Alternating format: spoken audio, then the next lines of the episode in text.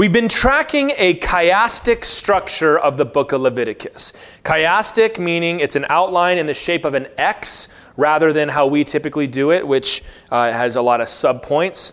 But a chiastic structure, each point will parallel another point later, and in the center is usually the point of emphasis, and what happens after the center point is usually changing what happened before that. So Tonight, we are in chapters 21 and 22, which are parallel to chapters 8, 9, and 10, which is all about the ordination of the priests. First, it had the ceremony, then, it had the story of how Nadab and Abihu were struck down.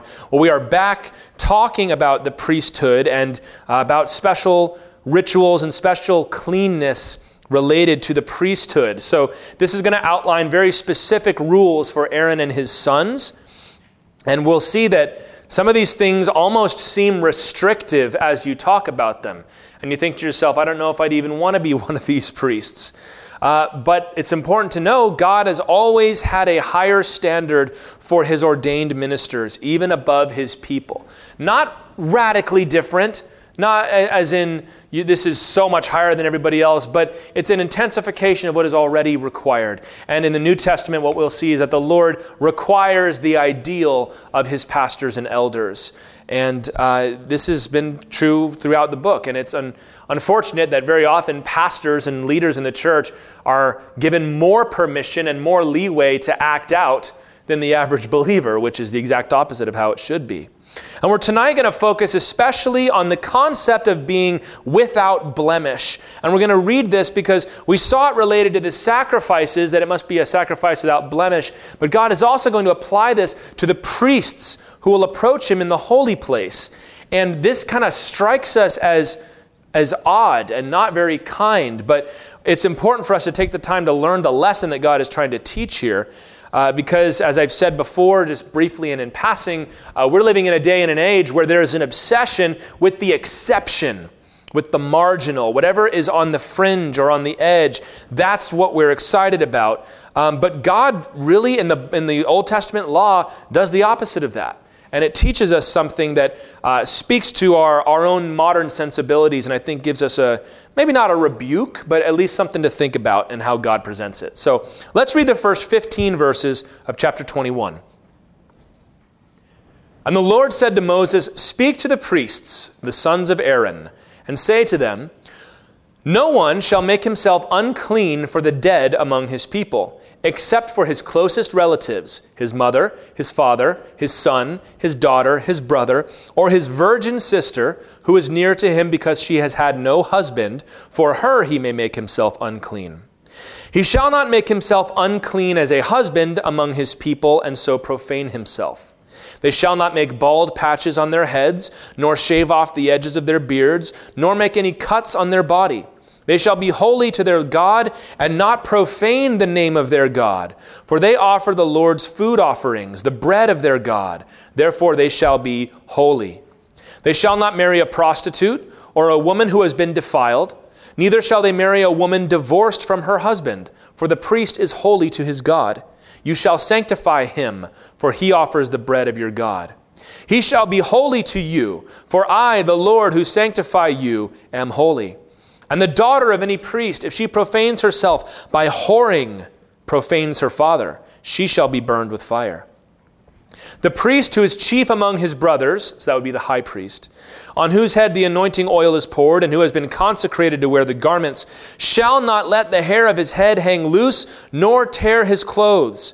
He shall not go into any dead bodies, nor make himself unclean, even for his father or for his mother. He shall not go out of the sanctuary, lest he profane the sanctuary of his God. For the consecration of the anointing oil of his God is on him. I am the Lord. And he shall take a wife in her virginity, a widow, a divorced woman, or a woman who has been defiled, or a prostitute. These he shall not marry. But he shall take as his wife a virgin of his own people, that he may not profane his offspring among his people. For I am the Lord who sanctifies him. As we've said many times, maybe not the verses you would spend your morning quiet time meditating upon, but there it is. These are specific rules related to mourning and marriage for the priests, and then especially for the high priest. And we'll just run through these, explaining them a little more plainly. Concerning mourning, it says a priest was not to become unclean for the dead. What does that mean? Well, at a funeral, you're going to be near the corpse. They had rituals where they would wash and embalm the body. They picked that up in Egypt. They did it with Joseph. They did it uh, with Jesus. They were going to do it with Jesus. And it would, of course, make you unclean. It wasn't a sin, but it would make you unclean for approaching a dead body. Well, the priests were not to ever do that. They were not to become unclean for the dead. There were exceptions, and it was for their immediate family, for their parents, for their children, for their brothers, and for their young sisters, that is, young unmarried virgin sisters. Of course, when a woman is married, she becomes part of the family to which she goes. But if she was unmarried and she was under the protection and within the household of the priest, then that would be allowed. And verse 4 prohibits this. It says, as a husband. What it means there is, we would say the term in law. That you weren't to do this for your in laws, but only for those who you were married to uh, who you were related to by blood. Now, it does not specifically say this, but it's important to note wives were allowed. Wives, you are allowed to make yourself unclean for your wife. And the reason we know this is because of Ezekiel 24 16. Ezekiel was not just a prophet, he was a priest. And in Ezekiel 24 16, he is specifically forbidden by the Lord to mourn for his wife when she dies and it's to be a symbol because when Judah is, is sent into exile, God says, I'm not sorry and I'm not going to mourn for you. And says, So you, as the prophet and the priest, your wife is going to die and you are not to mourn for her. So this prohibition would have been entirely unnecessary if priests already did not mourn for their wives. Hopefully, you can see that. They also are prohibited from disfiguring themselves in their mourning. Now, typically, uh, what would happen is you would let your hair hang loose. We've read about this. You would tear your garments, sackcloth, and ashes. But things they were not supposed to do, says to make bald patches on their heads, verse, verse 5, shave off the edges of their beards, or make any cuts on their body. Now, these are all outward disfiguring. By, by shaving the edges of the beard, I mean, you've seen somebody who has a nice, big, luxurious beard, right? Well, imagine taking your, your scissors or whatever and just chopping it up so that it looks all disheveled and, and ripped apart. This is what they would do for mourning. They would shave bald patches into their heads, or in some cases, cut themselves. Now, the Israelites were already not to do this. We read this last time. But he's emphasizing it again for the priest, as in, especially not you guys.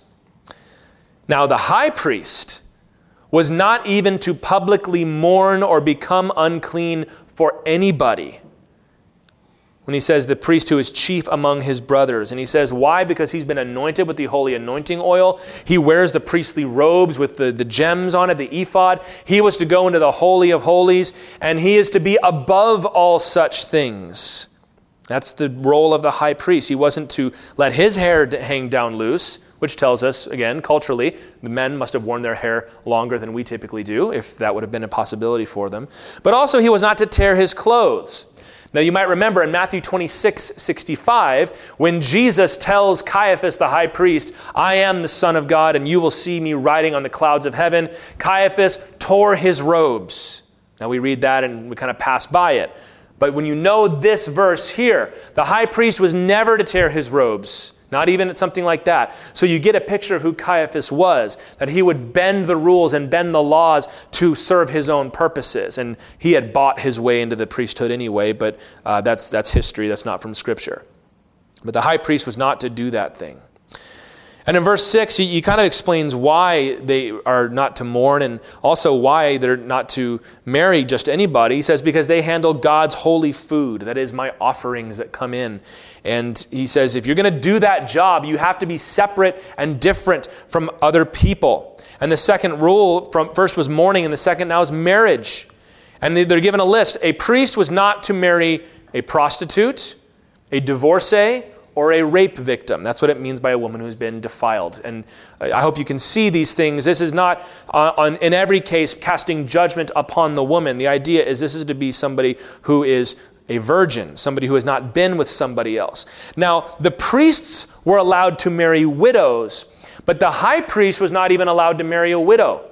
He was to marry a Hebrew virgin. So you can kind of throw foreigners. We're also not allowed in there. And we say, why is that? Well, the reason was the, the bloodline of Aaron was to be preserved. It was always supposed to be the sons of Aaron that served in the tabernacle. And so for most priests, This was to be by, by, putting it this way, not a prostitute, someone who's been raped, or somebody who has been divorced. The idea is there is no possibility that that child that has been born is anything other than a direct son of Aaron.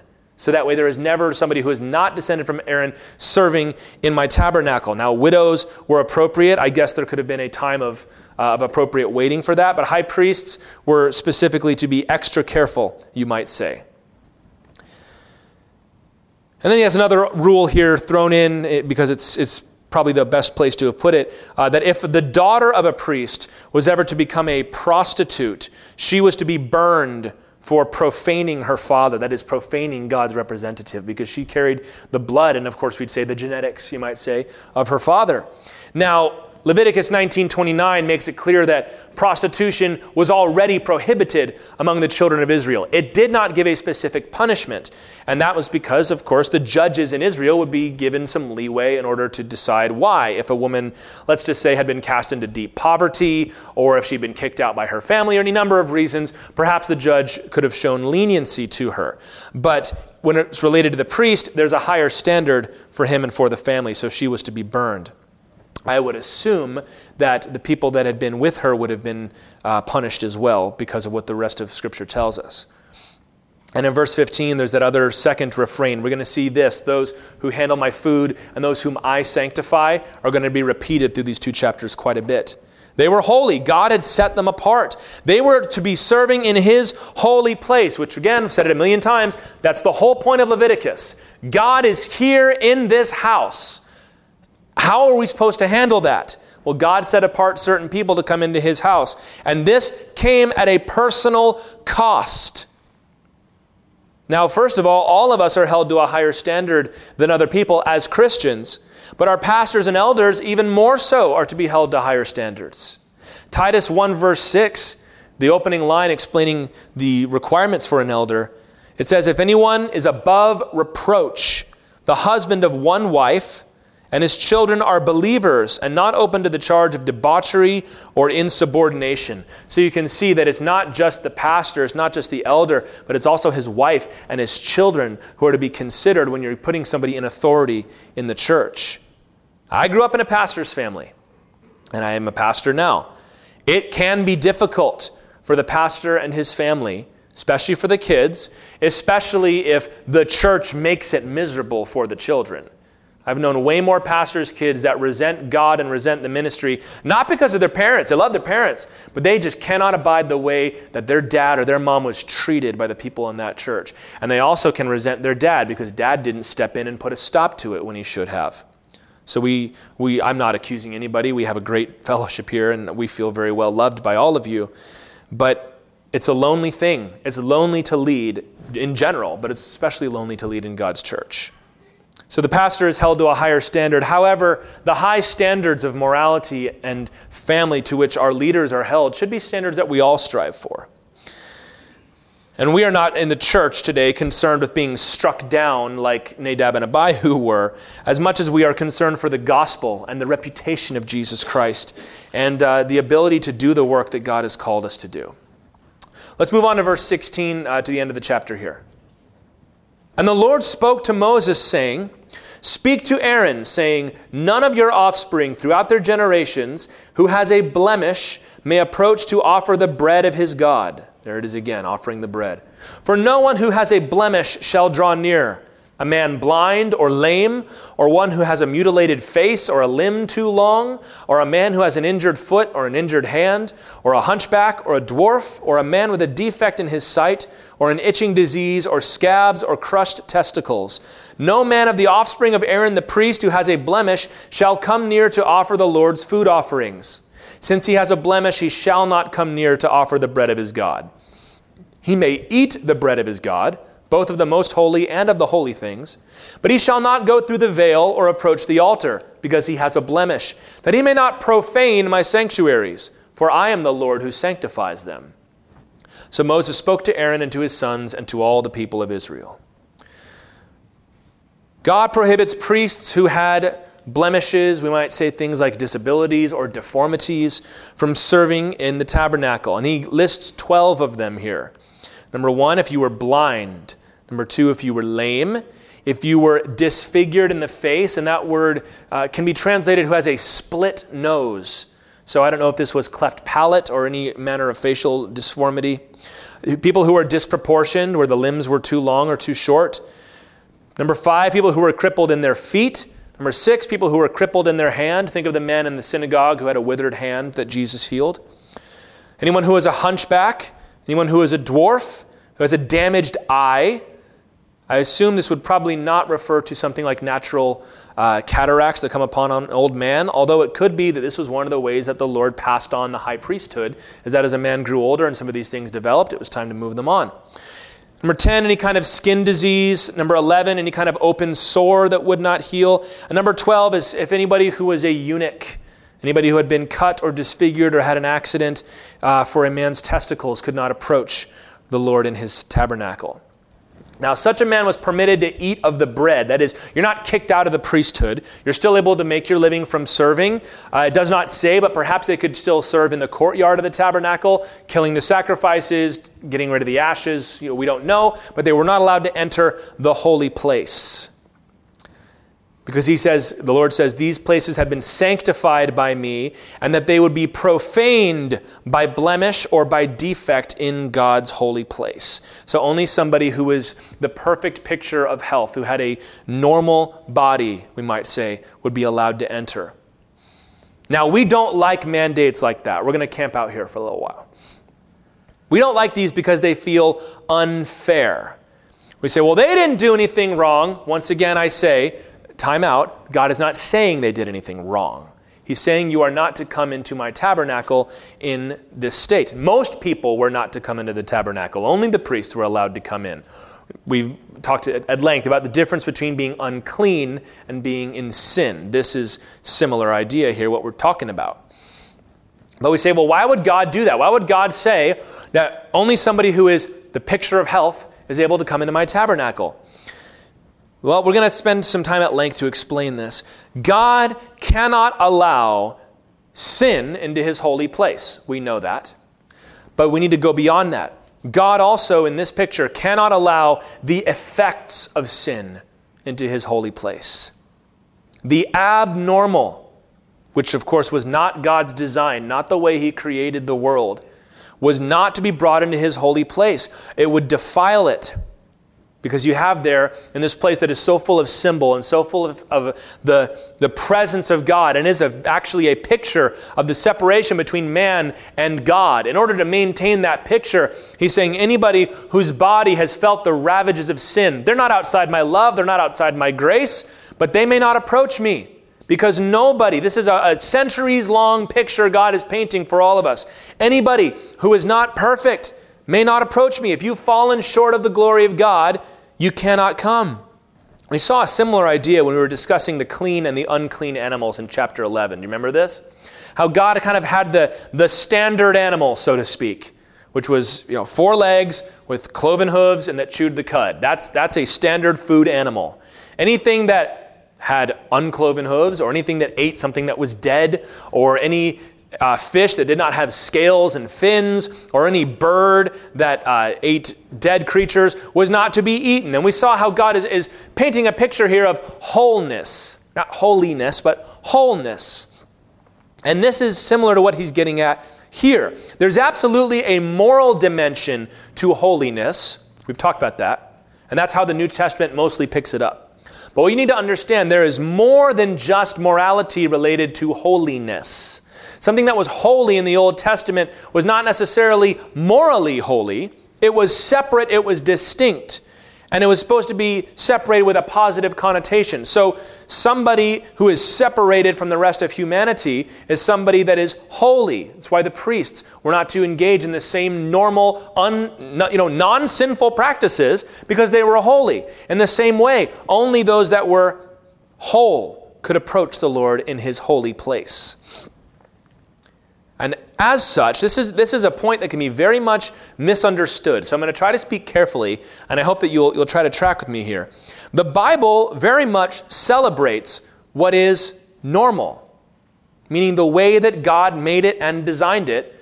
The Bible celebrates that. In Genesis chapter 1, when God made the world, Genesis 1:31, God saw everything that he had made, and behold, it was very what? Good. And there was evening and there was morning, the sixth day. When God made the world, everything was good. God looked at it and said, That's all right. We're going to hang on to that. And he rested on the seventh day. The idea being there's nothing more that needs to be made, it's been completed. In the Garden of Eden, there was no sickness, there was no perversion, there was no death. These are things, sickness, perversion, and death, that came because of sin. Romans 5:14 tells us that death reigned in the world from Adam because of sin.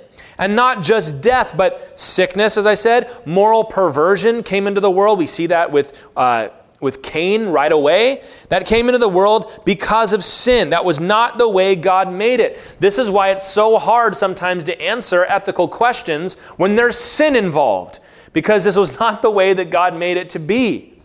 This is why very often we have a hard time handling life. And why did this happen this way? Can't understand it because sin has wrecked what God made. Therefore, every deviation from the norm, meaning the way that God designed it, is a departure from the way God said is very good. It's profane. And I'm saying profane because it's not necessarily sinful. The category we're dealing with here is not necessarily moral. That's in there. But seeing somebody who is, to use one of his examples, who's born blind, that's not that baby's fault. And we're going to look at this in a second. But that is not the way that God made it. Sin has profaned God's creation. Our rebellion against God has borne fruit in the world. And to the point I was just making, the Bible makes abundantly clear, and especially Jesus, that not all of these things are our fault. There's not always moral culpability related to the profaning of God's holy design. Job makes this, I mean, he takes like 40 chapters to make this very strong point. Not every bad thing is somebody's fault. In John chapter 9, they saw the man who was born blind, and they said, Lord, who sinned, this man or his parents, that he was born blind? And Jesus says, Neither one. It's, it's not always that something is, is at fault, that somebody is at fault. Sometimes things just happen. And there are some, I don't even know if I want to say well meaning, but there are some Christian, church going folks that will make you feel like everything a bad thing that happened to you is because of something you did. That is not the way the Bible puts it. So I hope I've said that very clearly that these categories I'm discussing, they can be sinful, but it's broader than just sin. It's a deviation from God's design. Physical disabilities. Might add to that mental retardation a spouse who's been abandoned, starving families. You know, the crops fail. Dad lost his job. It wasn't their fault. They were hardworking people, but they're having trouble getting their feet back under them. Those things are part of living in a sinful world. It's just going to happen until Jesus comes and makes it all better. But now let's move on to the part that sometimes it is our fault. Matters of morality are also in this category of profane the main example that Romans chapter 1 uses is that of sexual deviance. That when you reject the knowledge of God, you begin to worship the creature rather than the creator. And when you suppress the knowledge of the truth, it says God gives people up. He gives you over to the debasement of your mind to defile your body. That you begin to think in ways that are unworthy of God's creation and treat your body in ways that are unworthy of God's design and creation. He specifically calls out homosexuality there. Not the way that God designed it. It's profane. And this one does have a moral connotation. So we see this. Number one, God created the world whole and good.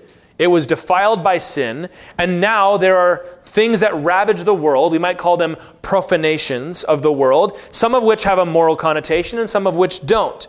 Now let's look at what happened when Jesus came. When Jesus came, he shared, it says, in the likeness of sinful flesh. Jesus himself did not sin, but he lived in a body as if it had sinned, meaning he was not walking around in a perfect glorified body like Adam and Eve would have been. But he also came to deliver us from sinful flesh. And that just shows you the incredible love and grace of Jesus Christ. Because I'm going to take on what they have taken on. Even though I don't deserve it, and I'm not going to bring it upon myself, I'm willing to accept it in order to help them. And when Jesus walked around teaching, he went around making what was unwhole, going around making it whole. When John the Baptist was thrown into prison, he sent some people to go talk to Jesus and he said, Are you, are you the Messiah?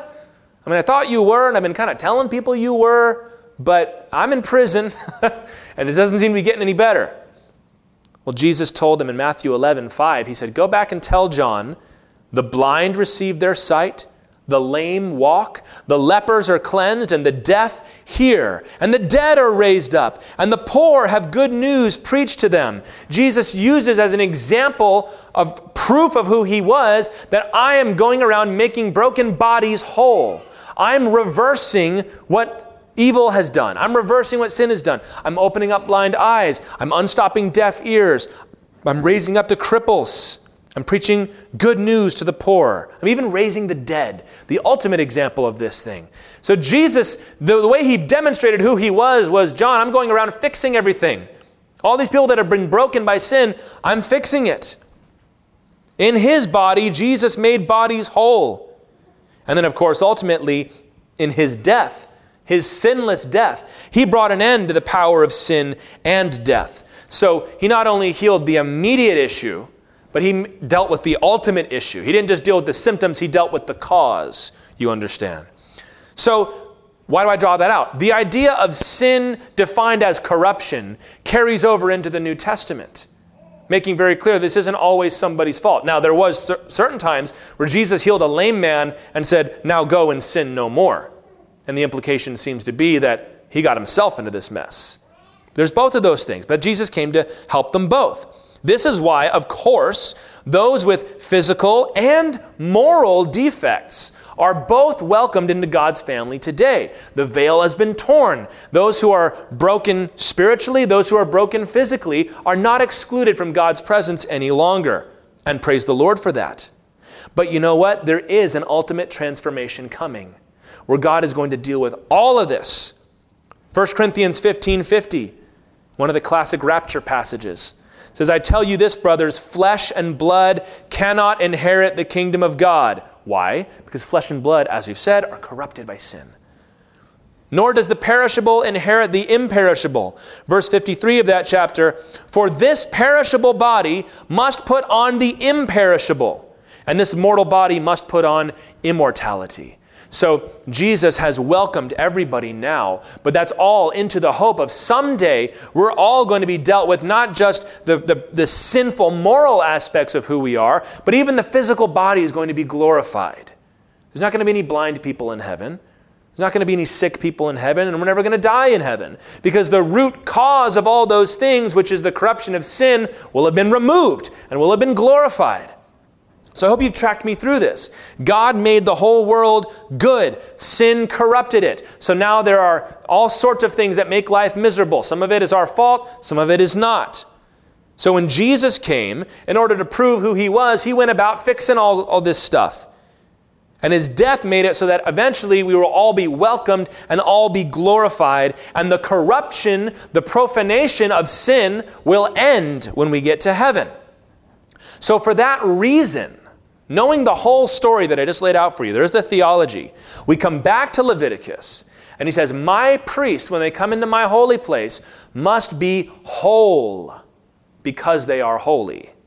He's not saying you're more, you're, you're better in God's eyes than somebody else if you have all your fingers. He's saying you are representing something to my people. And what you are representing is the wholeness of my design, which eventually I will Restore, because the, the perishable cannot receive the imperishable. Kind of like we say, God accepts you just as you are, but he, he loves you too much to leave you just as you are. He wants to heal you, He wants to make you whole. This is the theme that runs throughout the Bible, and the Bible is very unmodern in the way that it goes about it. It just talks about the fact that, hey, somebody who is crippled, they're not exactly the way God designed us. That's not their fault but Jesus wants to heal them of that. Or Jesus comes along and he says, This is a clean animal, this is an unclean animal. Now, later on, God would divide those distinctions away from the church because the lesson had been well learned. But the idea that we're, we're looking at here, this theme of being whole, is not one that the, we find a lot of sympathy with today. And here's where we're going to kind of get some application. The Bible upholds the standard of creation, whether that is the physical creation or whether that is the, the institutions and the rules that God has set up. So, your physical body and also God's commandments for your life, your creation, as beautiful and desirable. You read through the book of Song of Solomon. It, in fact, in a way that makes a lot of us blush, celebrates the beauty of a woman and the beauty of a man and in their union and their love together. It's God's design of a man and a woman coming together in marriage for the purpose which God has created them. The Bible celebrates that and in any number of different other applications. But today, we're living in a world that has forsaken the idea of any kind of standard. And we now have an obsession with the marginal, with the abnormal, and the deviant. This seems to be what we are more interested in today. And I'll give you what I, what I mean in an example. Because, again, this can be very well misunderstood, but I don't want to be. Some of these things are moral, some of them are not, but it, it has dangerous implications if we let it go. Have you ever wondered why modern art is so ugly? You ever, you ever, like, there's two museums in Washington, D.C. There's the Modern Art Museum, and then there's the, just the regular plain old art museum. Now, that one has the presidential portraits in it, and it's got all kinds of amazing paintings and sculptures. then you go to the Modern Art Museum. I didn't even make it inside, because outside, they have this, this little fenced off green patch and a bunch of rocks. They're just rocks, nothing special. But then there's a little plaque right there. It has an artist name, and it has, in quotation marks, Wandering Rocks. And that was one of that's one of the exhibits. And you kind of look through it and they've, you know, they've got all these weird like, oh, this is just a green uh, it's just a green canvas on the wall. And then there's one, I, I don't think it was in DC, but it's a golden toilet and you're invited to use it. And the name of the exhibit is America. And you're like, this is so this weird, and the paintings are intentionally ugly, like on purpose. Like they're, they're trying to make it look gross. One guy, I remember, I saw this in a book. He sold his bed. Like he just got out of bed in the morning, took a picture of it, and sold it as an art piece. And we go, that is so dumb. And you say that to somebody that pretends to like art, and they look down their nose at you, don't they? Where does that come from? That comes from the belief that there is no such thing as beauty that it's all relative, that it's all perspective. And the only thing that makes a piece of art worthy is the message that it's trying to communicate. So it doesn't matter if it's an ugly painting. If the painting was painted in order to point out the sufferings of the poor, it's a good painting. Have you ever wondered why certain movies that are just they're just terrible? Like this is just it's boring and it's not funny and it's kind of the CG doesn't work, but everybody's singing its praises. And you find out why? Because it's saying the right things. It's because it's, it's kind of, whether you're not you're an artist, it's kind of in the air. If it's making the right point, then it's to be celebrated. And it doesn't matter if it's good or not. And standards of good are just being forced down from the top anyway. It's very kind of bizarre, isn't it? It's where you get weird, ugly art from. Now, the same idea that gave rise to that, and it's much easier to understand it in something very visual and visceral like that, but that same idea is born out in our, our affirmation of dangerous excesses of all kinds excess of lifestyle, excess of sexuality, even in our the way that we speak about those that are disabled. I mean the bible teaches us to love those that have physical disabilities but there are many that will even talk about people that are not disabled as somehow inferior. You don't get it. You don't understand. You you have less of an understanding of the human experience as somebody who's in a wheelchair for example. You'll hear things like this. People say things like all right if we're going to you know we're going to have a government council on on what to teach kids in their sex ed classes. We want to make sure that if we have 10 people, we got at least two transgender and two lesbian and two gay and maybe some. But like, well, hold on a minute. One of those is 1% of the population, one of those is like 5%, and then 95 is everybody else. And I say, well, because those on the margins and in the, the, uh, the abnormal, they have more to say than the, aver- than the average person. And that's why those things are held up. And this does not just apply to areas of morality. It really doesn't matter if your painting is ugly or not. But this entire idea of what is normal and what is standard and what is whole has been abandoned and castigated. And it leads to some very painful things that when we read stat- statistics about fathers abandoning their families or divorces or, or anything like that, it's not to be grieved. We're just coming up with a new way of looking at it. And lots of people have different families, and they should be put on TV, and they should be exalted, and they should be able to explain their side of the story. And we say, but this is the way God made it. And we say, well, that's not the way it is for everybody. Marriage is nothing so special, it's kind of old fashioned anyway. You see this even now with things about the body positivity movement, where it's like we don't want to look at people that are traditionally handsome or beautiful any longer because that's not fair to those of us that aren't handsome or beautiful. So we're going to hold up people that are deliberately not the standard. I don't know why you'd take that job if you knew that was what was being offered to you, but you know, a paycheck's a paycheck, I guess. That we worship as a culture what's on the fringes and what's on the edges, to the point now where somebody who's in a majority position, and this can apply to any, any number of domains, is, uh, should just be quiet and let, and let, somebody else talk, which is interesting in a de- democratic society, which is what we're supposed to have. Now, listen, perhaps we, conf- we emphasized conformity too much in the past. I don't know, I wasn't alive. But this is what everybody tells me. Everybody was suppressed, everybody was ignored, everybody was silenced, and it's finally high time that we let people speak up. Okay. But it's this idea that's at the core of that that concerns me. That it doesn't matter if that's how God designed it, it doesn't matter if this is the ideal. You know, we say things like, I've, I've heard people say, you shouldn't ever talk about marriage in the church because it makes single people feel bad. Like they'll tell you, they'll straight up tell you, you shouldn't talk about marriage in the church because a single person might feel upset.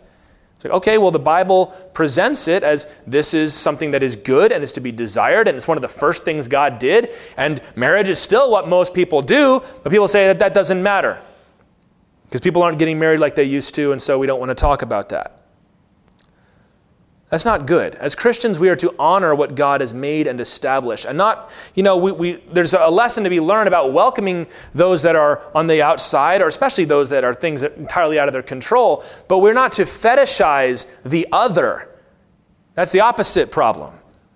Psalm 139, 14 says, I praise you, O Lord, for I am fearfully and wonderfully made. Wonderful are your works. My soul knows it very well. When sin corrupts something, we don't praise the corruption. Just because the ideal has been broken and not everybody achieves it doesn't mean that we stop holding it up. All fall short of the glory of God, right? That's why some people say you shouldn't talk about sin because nobody can ever live up to the standard. And we go, well, that's kind of the point. Is that we need Jesus to step in and redeem and glorify us. There are people that say you shouldn't talk about healing in the church because then you're going to be telling somebody who's disabled that God doesn't love them the way they are say nothing of the fact that Jesus went around healing people. It's like one of the main things that he did. We're not denigrating, we're not hating what is different, but we are able to hold up what God has ordained, especially when it relates to these moral issues. We need to make a distinction between what is and is not in our control. But we, we ought to carry on this idea of wholeness. And that's what should be idealized. So, I mean, let's, I'll just give you seven examples of this here really quickly. I mean, let's first go back to that art example beauty. I'm not talking about the beauty of a woman, I'm talking about the idea of what is good and desirable is generally understood. You know, there are people that will say and will teach in schools there's no such thing as what is good, there's only opinions about what is good. Right? Beauty is only in the eye of the beholder. Therefore, there's no such thing as good books or good music or good art. There's only what you like. We know that the Lord has created things. We have, we have a sense of, of good and right within us. There is a sense of right and wrong that is tied to this idea that we should say, no, this, these things exist without feeling the need for shock value in order for something to be considered good. How about the human body? This is what this passage is teaching us, right? The human body is God's design, and we should recognize its ideal without mocking somebody that has some sort of defect or has a neurodivergence or something like that. But that said, there is something to be said for taking care of the temple, right? You ever hear that one growing up? When you're having too many donuts and your dad is like, hey man, that's God's temple. You're stuffing full of sugar right there. Maybe only my dad used to say that. I don't know. But we take care of our bodies. We, we teach our kids to take care of their bodies.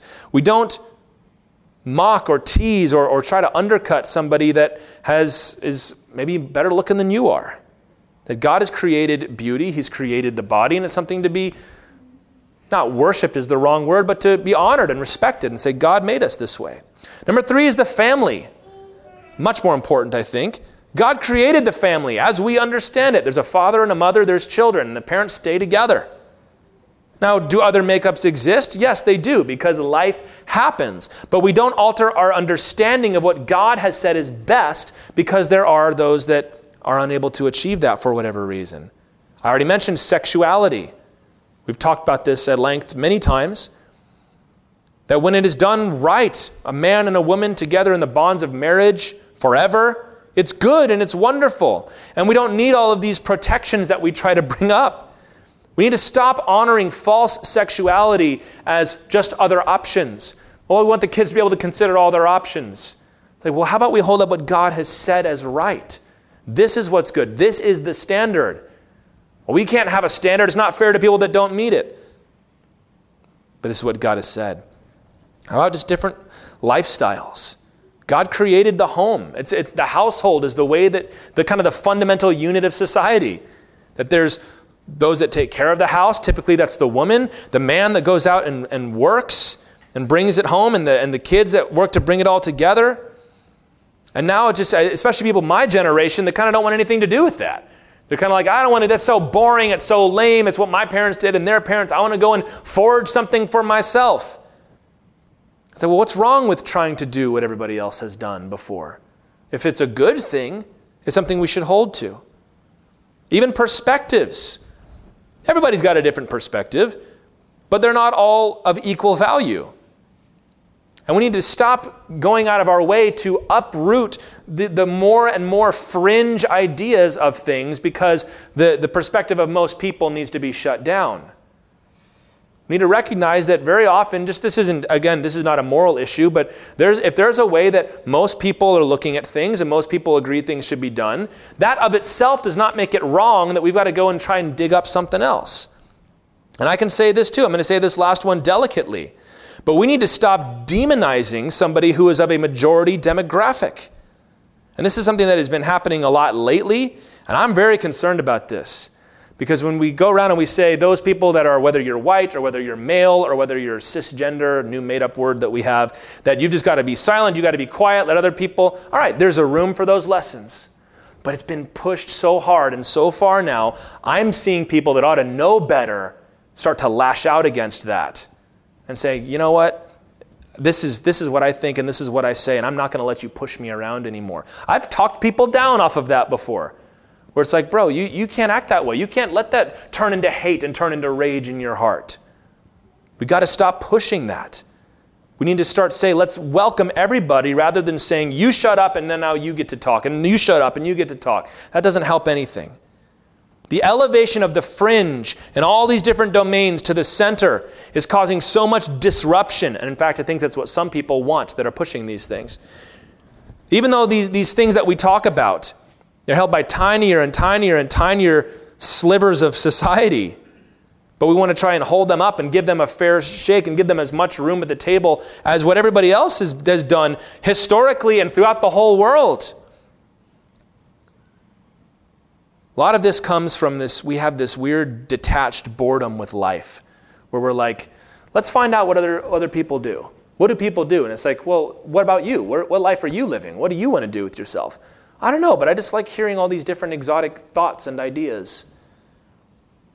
It's a very interesting thing, and it's kind of hard to nail down sometimes. But if we can't learn this lesson, that we, we need to look to this, this, this, this thought of wholeness, that there is such a thing as standard, and it's okay for something to be normal, and it's okay for not every strange idea to be given as much airtime as what God has always said. If we don't learn that, there's going to be a nasty overcorrection. That's what happens in societies. When you pull things farther and farther and you stretch the rubber band so far, normal has a way of slapping itself back hard. And that's not where we want to be. It's not where I want to be. God created things to be whole, and it teaches us that we're not to admire and respect or to elevate what is deviant. But instead, we are to recognize that wholeness was the original plan and wholeness is the goal in the future. And there's a million different other things to add to this. We need to make sure we're keeping things in their proper categories because very often we want to take things that are not moral and attribute morality to them. Sometimes we want to take people and kick them out of the category in which they belong. But still, the Lord says, if you're going to approach my tabernacle, you're going to be whole. And the reason for that is because wholeness is the goal. That's what holiness is. And as Christians, very often we're the only ones holding on to God's standard for things. Chapter 22, we're going to go through verse 16 quickly to the end now. And the Lord spoke to Moses, saying, Speak to Aaron and his sons, so that they abstain from the holy things of the people of Israel, which they dedicate to me, so that they do not profane my holy name. I am the Lord. Say to them, If any one of all your offspring throughout your generations approaches the holy things that the people of Israel dedicate to the Lord while he has an uncleanness, that person shall be cut off from my presence. I am the Lord. None of the offspring of Aaron who has a leprous disease or a discharge may eat of the holy things until he is clean.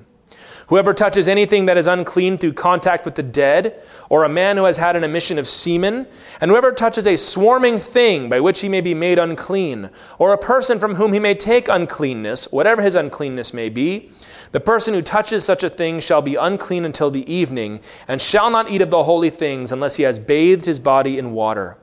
When the sun goes down, he shall be clean, and afterward he may eat of the holy things, because they are of his food. He shall not eat what dies of itself or is torn by beasts, and so make himself unclean by it. I am the Lord. They shall therefore keep my charge, lest they bear sin for it, and die thereby when they profane it. I am the Lord who sanctifies them. A layperson shall not eat of a holy thing. No foreign guest of the priest or hired worker shall eat of a holy thing. But if a priest buys a slave as his property for money, the slave may eat of it, and anyone born in the house may eat of his food.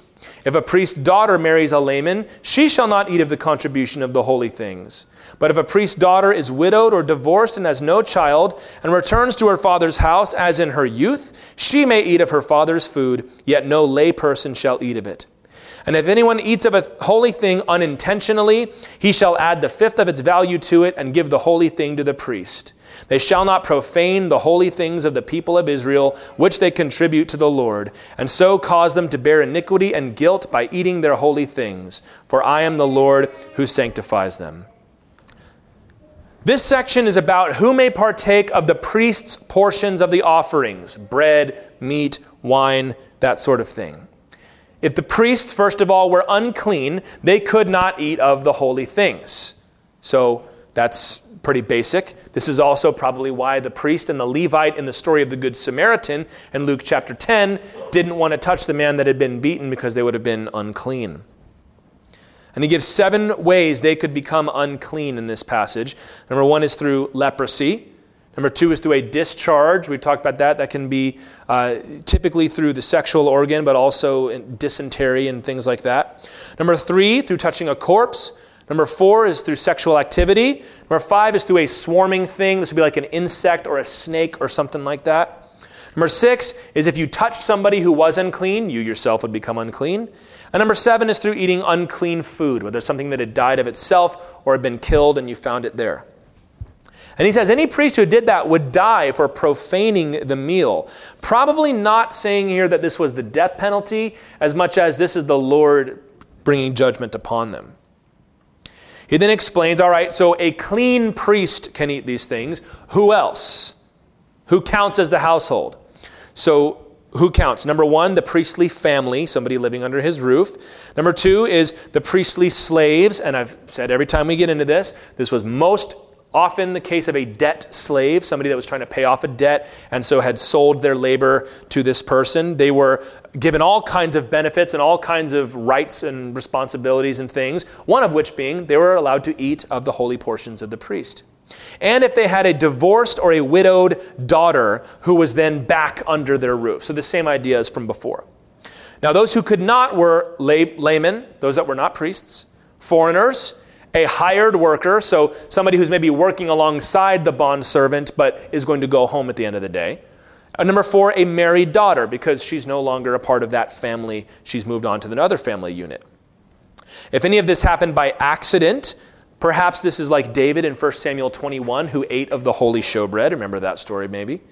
They would have to offer a guilt offering, which we talked about in chapters 1 through 7, which was an offering where you'd also have to pay a 20% penalty, as in you've kind of robbed God, is the idea, and you're giving back. Because the priests were holy people, they were to be supported by the work they did, and again, it was not for everyone. And all this will seem very unfair and exclusionary to you unless you really believe that God was there. And if he was, all of a sudden, this is exactly right. Verse 17 now. And the Lord spoke to Moses, saying, Speak to Aaron and his sons and all the people of Israel, and say to them, When any one of the house of Israel or of the sojourners in Israel presents a burnt offering as his offering, for any of their vows or free will offerings that they offer to the Lord, if it is to be accepted for you, it shall be a male without blemish of the bulls or the sheep or the goats. You shall not offer anything that has a blemish, for it will not be acceptable for you. And when anyone offers a sacrifice of peace offerings to the Lord to fulfill a vow, or as a free will offering from the herd or from the flock, to be accepted it must be perfect. There shall be no blemish in it. Animals blind or disabled or mutilated or having a discharge or an itch or scabs, you shall not offer to the Lord or give them to the Lord as a food offering on the altar. You may present a bull or a lamb that has a part too long or too short for a free will offering, but for a vow offering it cannot be accepted. Any animal that has its testicles bruised or crushed or torn or cut, you shall not offer to the Lord. You shall not do it within your land. Neither shall you offer as the bread of your God any such animals gotten from a foreigner. Since there is a blemish in them because of their mutilation, they will not be accepted for you. And the Lord spoke to Moses, saying, When an ox or sheep or goat is born, it shall remain seven days with its mother, and from the eighth day on it shall be acceptable as a food offering to the Lord. But you shall not kill an ox or sheep and her young in one day. And when you sacrifice a sacrifice of thanksgiving to the Lord, you shall sacrifice it so that you may be accepted. It shall be eaten on the same day. You shall leave none of it until morning. I am the Lord. So you shall keep my commandments and do them. I am the Lord. And you shall not profane my holy name, that I may be sanctified among the people of Israel. I am the Lord who sanctifies you, who brought you out of the land of Egypt to be your God. I am the Lord. So, some final rules of sacrifices here, and it's all connected to this idea of wholeness and what will be accepted in God's house. And he specifically makes rules for peace offerings. You remember a peace offering was something you offered of your own free will. And he delineates two different kinds here. One is a free will offering, meaning just because. I brought it to worship the Lord because I wanted to. And then there's also a vow offering where I'm going to make a promise to the Lord, maybe a Nazarite vow, and you would also offer this offering. And there were rules here. Had to be an animal without blemish. It couldn't be blind or disabled or mutilated or have any kind of leprosy. Now, for a free will offering, so a just because offering, a disproportioned animal was okay, but not for a vow. You can see that a vow is more serious than uh, just coming to worship the Lord because you wanted to. Notice also, castrated animals were not allowed. And he makes the point, even if they were purchased that way from a foreigner. I didn't do it, Lord. Hey, they did it. He goes, Yeah, but still, we're, we're only offering whole animals. By the way, verse 24 could imply that there was a blanket ban on animal castration in the land of Israel as a whole, that you couldn't even get your dog fixed, for example, something God didn't want done. But there's difference of opinion on that. He adds at the end animals could only be sacrificed after at least a week with their mother and the baby was not to be sacrificed on the same day. Once again, this idea of wholeness, that let the child have a chance to be born. Don't, don't take care of the whole family all at once, but allow the generations to continue. Going back to that, that standard idea that God put out there. And also, finally, he says a peace offering was to be consumed on the same day, similar to what we read in chapter 19. And he ends by reminding them that this holiness thing is my idea. I'm the one who sanctifies you, I'm the deliverer. And that's where we end. That holiness is God's idea, wholeness is God's design. In the book of Malachi, the prophet will rebuke the people. He'll say, When you offer blind animals in sacrifice, is that not evil? And when you offer those that are lame or sick, is that not evil? Present that to your governor. Will he accept you or show you favor, says the Lord of hosts? He's saying, You're, you're, you're offering stuff in my temple you wouldn't even offer as taxes. Because your governor will be like, no, no, no, I'm not taking your sick goat. I want the whole goat. He said, But you come to my house and you offer what is sick? Hophni and Phinehas, the sons of Eli, despised the Lord in 1 Samuel 2. They despised, it said, his holy offices. And they broke every one of these rules, and God judged them for it. So, our reminder at the end here is to be holy as Christ is holy and to honor what his, he has come to save. And I know that the application we went to today was a little, maybe a little theoretical and hard to grasp at first. But all we're acknowledging is that God made the world. There is such a thing as right and wrong, and normal is okay. And that there are some things that are, you know, right and wrong issues and some things that are not. But the Lord encourages us to hold up the ideal and the standard rather than feeling the need to constantly tear it down for the sake of somebody else. Jesus showed us great love. Jesus welcomes the sick, he welcomes the destitute, he welcomes the morally broken. But we're all looking forward to the day when he will restore us and will be glorified, and the imperishable will be put on what is perishable. And this mortality will receive immortality from Christ Jesus.